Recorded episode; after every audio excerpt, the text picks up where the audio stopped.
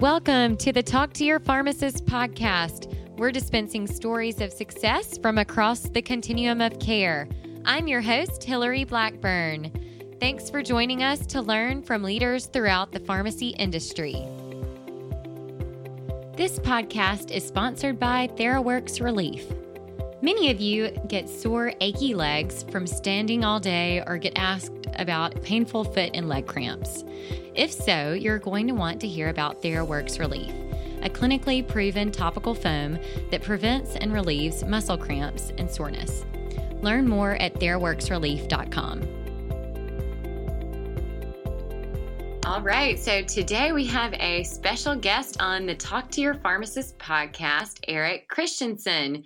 Eric is a clinical pharmacist who is passionate about patient safety, geriatrics, MTM, and clinical pharmacy. He is the owner of the blog at www.meded101.com, which is a valuable resource for practicing healthcare professionals and students alike who are interested in learning more about the practical application of clinical pharmacy. He has also created Real Life Pharmacology, a podcast designed to teach pharmacology and provide some real-world insight on the practice of clinical pharmacy. He's got two kids and the best wife in the world. By leveraging technology and social media and the tools of the internet, he obtains over 30,000 page views to his website every month and nearly 30,000 podcast downloads. My goodness. Among his professional accomplishments, he is a board certified in geriatrics and pharmacotherapy and has been quoted in the Wall Street Journal, American Journal of Nursing, written Amazon bestselling books, and has helped thousands of nurses, pharmacists, and prescribers become better at medication management. Eric, welcome to the Talk to Your Pharmacist podcast. Hey, it's great to be with you. I'm definitely excited to chat with you, and yeah, it was a lot of fun meeting Hillary down in Nashville for sure when I was down there for a conference. So I was looking forward to this. Yes. So glad. I love getting to meet people in person. And when Eric was one of the speakers at which Cardinal event was Cardinal. The RBC event. One of their big conferences.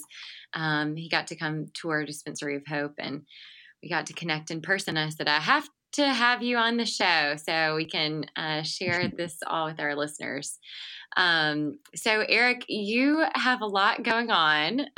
You stay really busy. Tell us, what was kind of the first step down this path? And just to be clear for our audience, you are purely an entrepreneur now. You do not work for anyone else. You've got all of these different things that you're doing. How did you kind of get interested in blogging? And then, maybe we can talk about how you decided to take the leap. Yeah. So I graduated in 09. So that gives you a little context. So I've been practicing pharmacy, and I still do for about 10 years. And probably about year 4 or 5, I was doing long-term care consulting, some MTM, some assisted living consulting, some home health care consulting with a company that I worked for. And I'd kind of gotten to a point where I felt like, I had enough confidence, and I felt like I was very, very competent and good at my job after, 4 or 5 years of doing it. And, I had the benefit of working with really experienced clinical pharmacists that, they had 10, 20 plus years of basically doing consulting, mostly in the long-term care setting. And just learned a lot that, I didn't really feel like I learned in school, mm-hmm. About pharmacy, because, University of Minnesota, they're definitely very progressive, but, any sort of internships, anything like that had typically been associated with, a retail or community pharmacy or a hospital. So that kind of got me into looking at different things because I didn't dislike those jobs, but I wasn't as excited to go to work as I wanted to be. So did some rotations, got into the long-term care consulting, got that expertise over a few years and got a little bit stagnant, a little bit bored with it. And from that, I just, had this idea to start sharing some of the stories that I had seen, some of the, case scenarios, some of the things that come up in that everyday practice. And really my target audience when I first started, or at least in my mind, my target audience was going to be long-term care consulting or long-term care nurses. And so that was initially my target.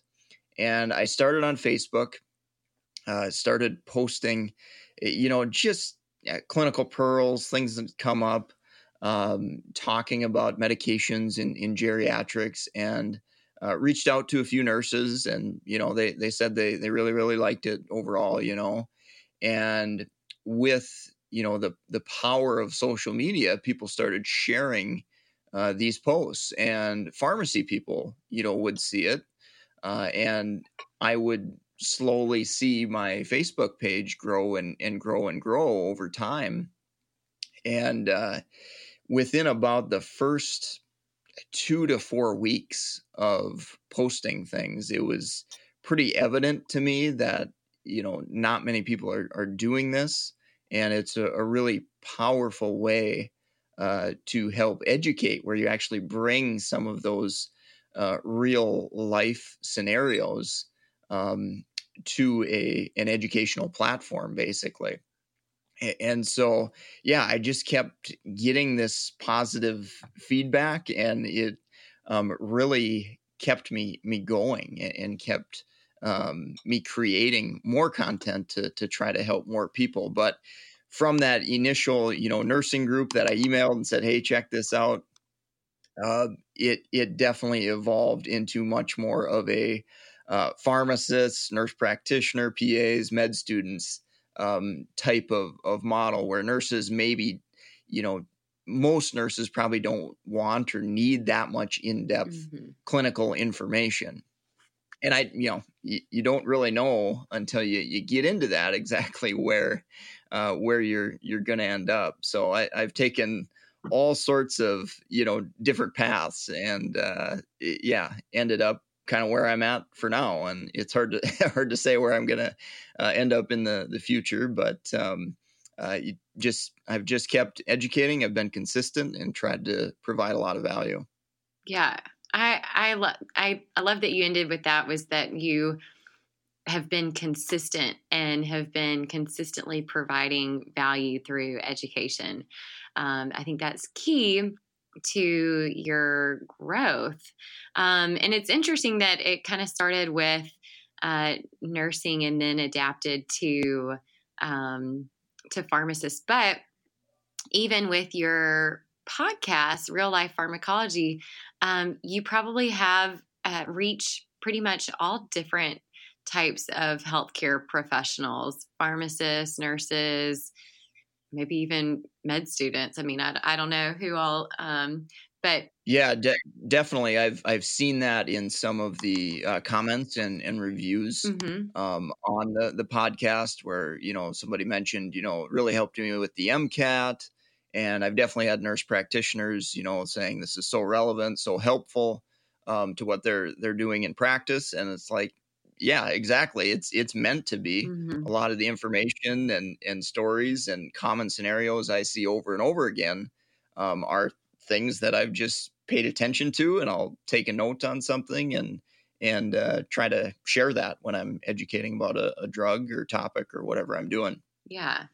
And so, Eric, what kind of came next? Did you start writing books or the test prep? Yeah, so that's kind of interesting, with, so I started truly on Facebook and that was it. And, I had somebody message me, early on, within a month or two, I think it was a friend, and they're like, you know, this is great information. I think I sent a screenshot or copy pasted something or something like that. And they're like, this is great, but you know, Facebook's not really my thing. And so from that, it's like, I drug my feet for a little while, but it's like, I knew I had to have a website, you know, mm-hmm. It's like, that's where I really need to be posting this stuff. And I'm incredibly grateful I did that, because, you know, Facebook actually changed their rules, and my growth on Facebook was super fast, super early. Mm-hmm. And then they actually changed their settings with Facebook mm-hmm.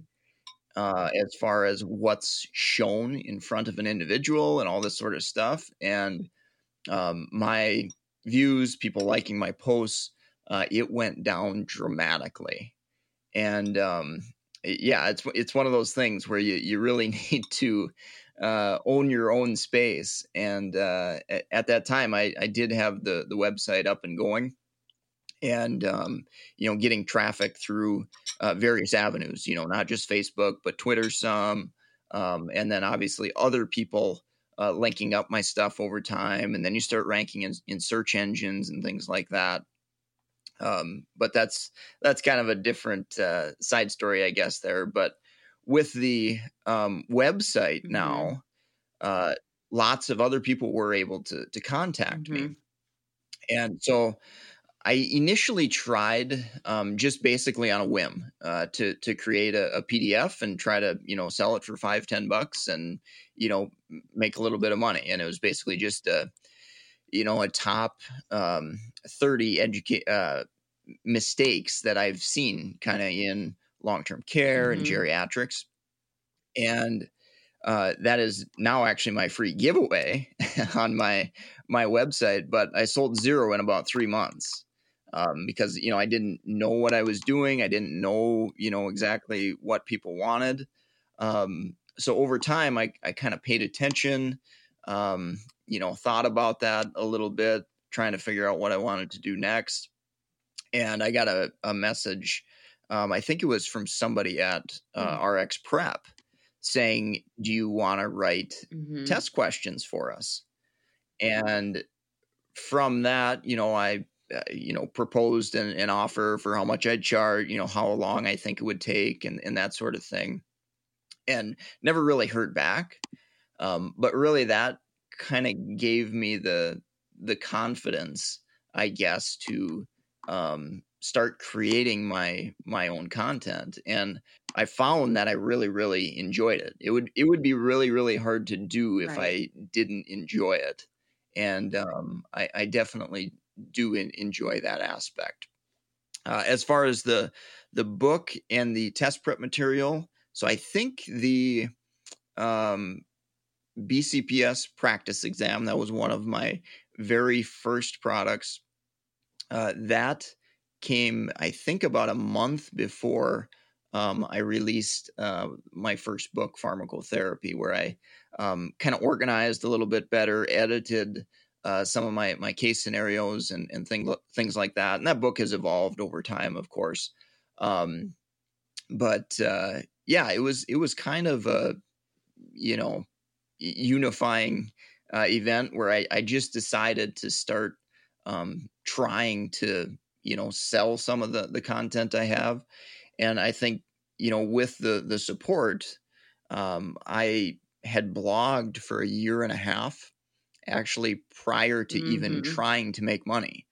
So I think, you know, people in a way wanted to find a way to support me. I don't know if they necessarily needed that content or not.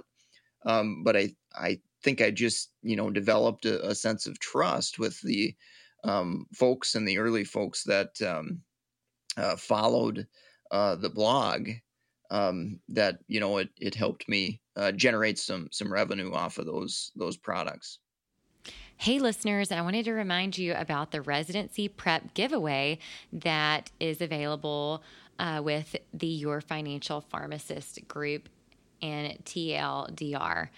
So last year, nearly 50% of applicants for the ASHP resident matching program did not match, and the odds will likely be similar or worse this year.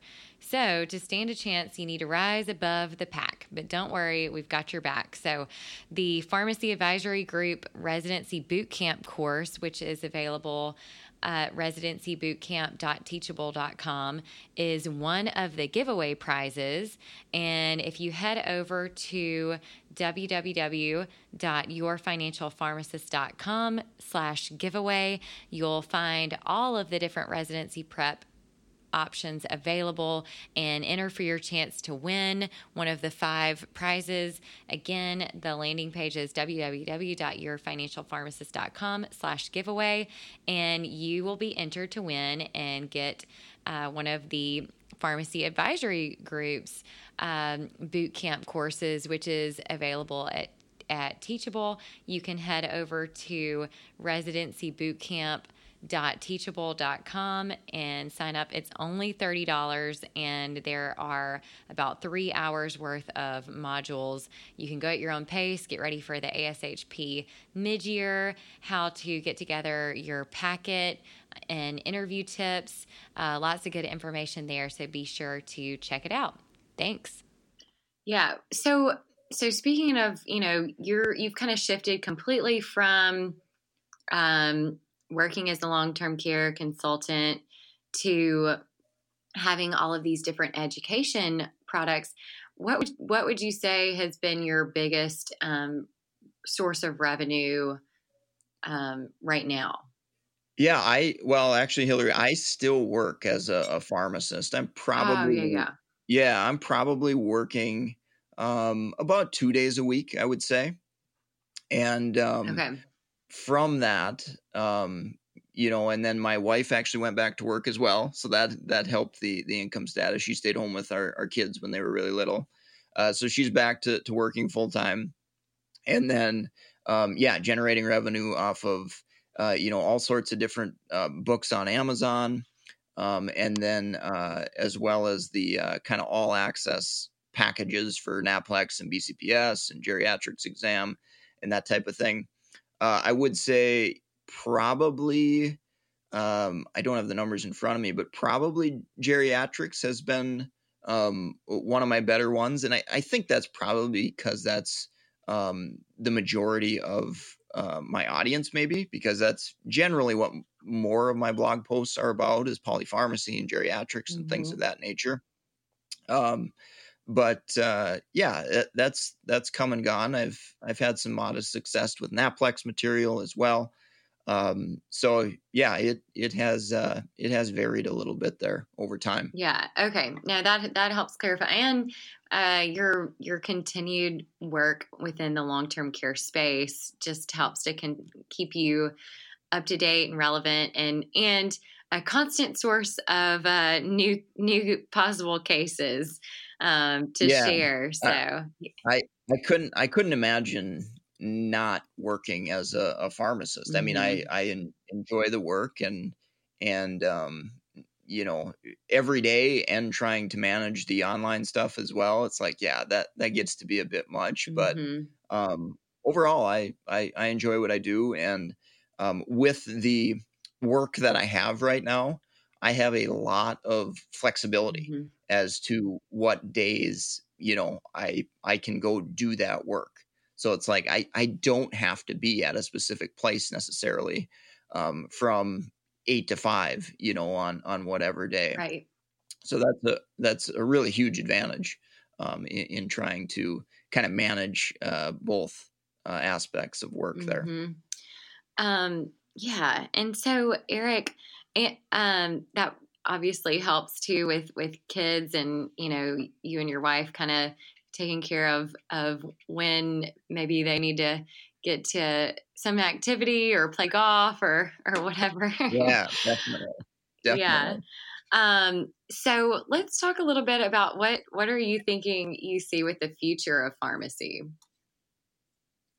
Yeah, it's been, so Tony Guerra worked with me on creating an audiobook version of a couple of my books. And so we're friends on Facebook and that sort of thing. And I've been a little depressed following his Facebook posts here lately. He stays really up on job market and the numbers and all that sort of stuff. And it's not a good time. And I think he's using the hashtag Farmageddon, which I hope he trademarked that one, because that is pretty good. But it's definitely not, it's funny, but it's not funny at the same time. 'Cause I get emails, from people that are struggling to find work, and they'll ask about, board certification and helping my chances at getting another job and that sort of thing. And it is, tough right now. If you've been in a, traditional role and, that's all to get a position with only that background, is getting more and more challenging. So looking at the future, what do I see? I see creativity. I see leveraging technology. If you know how to utilize technologies, that can certainly be helpful. And when you see things in the news, pay attention to it. So the big things I think about are, opioids and the addiction issue, becoming an expert at that, helping with that. I see a ton about genetics and that type of thing. You see advertisements for all these different tests and things of that nature. That's a big area where people are going to have a lot of questions. And I can speak from experience being in an ambulatory care clinic for 3 years as well after my long-term care consulting background. Providers generally aren't very comfortable with genetics or have a good background in genetics. So that's definitely an area I think we can own and dominate. Some of these database jobs, where we're looking at information, looking for trends, the informatics space, things of that nature. Those are all areas where if you've got an interest and if you've got a passion for any of those, I think you can do really well in this tougher job market. With that said, if you don't have any interest in those areas, I would strongly recommend that you become an expert at something, because you really want to be the go-to person for something, whatever that might be. That would be probably my strongest recommendation, is to find something you enjoy and really try to be the best at it and be an expert within that specific area that you love. Speaking of education, are you aware of the 2014 Drug Disposal of Controlled Substances ruling that regards safe disposal of unused medications? Well, we're lucky to have RX Destroyer sponsoring the Talk to Your Pharmacist podcast. RX Destroyer ready-to-use chemical drug disposal systems are safe, easy, and affordable products, which protect the environment and can save thousands in fines. To get more information on products, training, and medication waste compliance, check out www.rxdestroyer.com/talkttoyourpharmacist. So Eric, I think that, yes, I totally agree. I've been following Tony's posts as well. And when you see that there's a 0% projection for jobs up until like 2030 or 2035 with the Bureau of Labor Statistics, I think that someone was saying that is a little bit more of a subjective metric, and there's another aggregated one. But all that to say, it is looking very dismal with the numbers, and, you're seeing increases in number of grads, but decreases in number of applicants, increase in the number of, just very interesting landscape right now. So I think that's great. advice on finding a niche. Is there any other kind of last advice that you might tell your younger self or for other pharmacists who are just getting started in their career? Yeah, I think, one of the tipping points, because like I said, I graduated probably about 10 years ago now, a little over that. But, one of the tipping points for me as a student was I remember going into a community pharmacy rotation. And I remember catching myself staring at the clock a lot, just like thinking about, when is this day going to be over? And I remember doing that on multiple days, and I didn't really like it, but at the same time, it really gave me that gut feeling like, this isn't for me. You're not going to be happy in this setting. So if, as you're, maybe you're a student, maybe you're looking at rotations, internships, APPEs, as you're in those settings, take notes, whether it's a mental note or actually a physical note, and think about those situations when you're the happiest and when you're maybe not feeling so good about what you're doing. And make note of that and pay attention to that.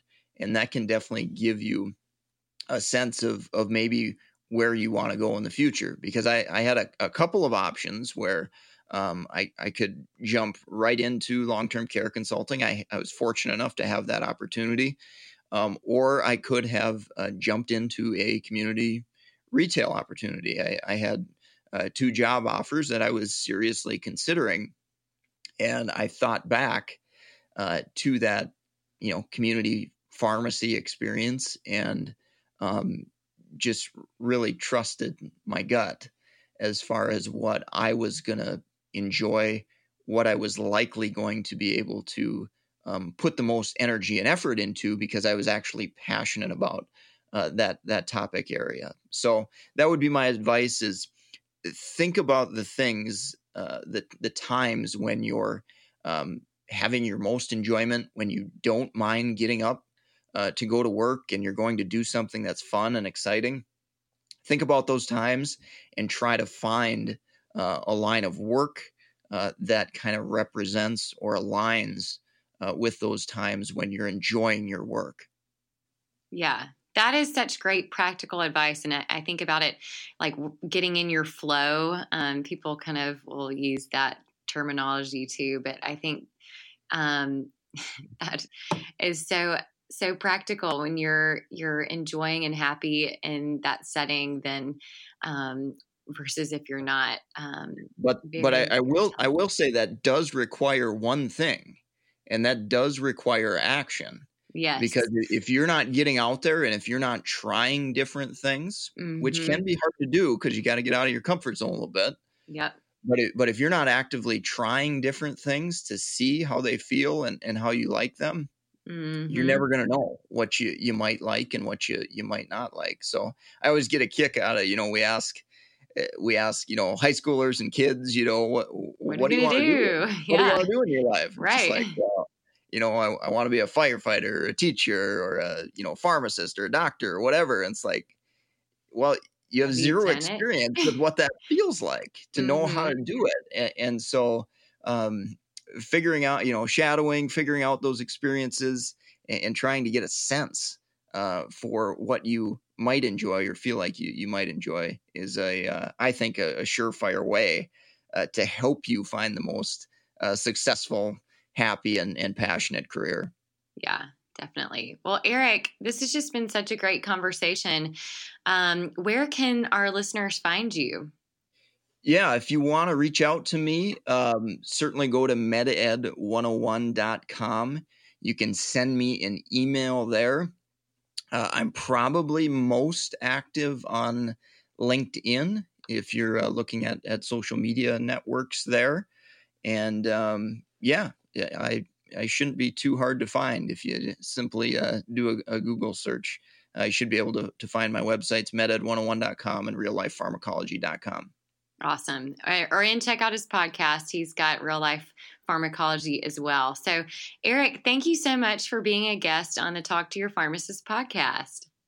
It was awesome. I appreciate it, Hillary. And yeah, I did want to give you a big shout out for the Dispensary of Hope. I mean, it was I was not knowing what to expect when I came and visited down there, and I was really, really impressed for sure.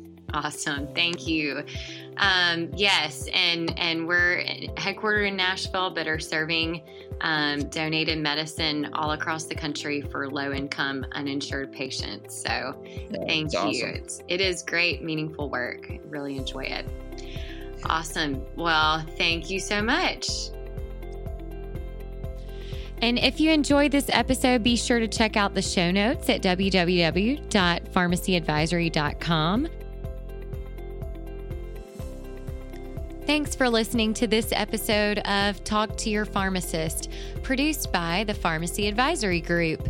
If you liked this episode, let us know by subscribing to the podcast, rating, and reviewing it. Share it with friends.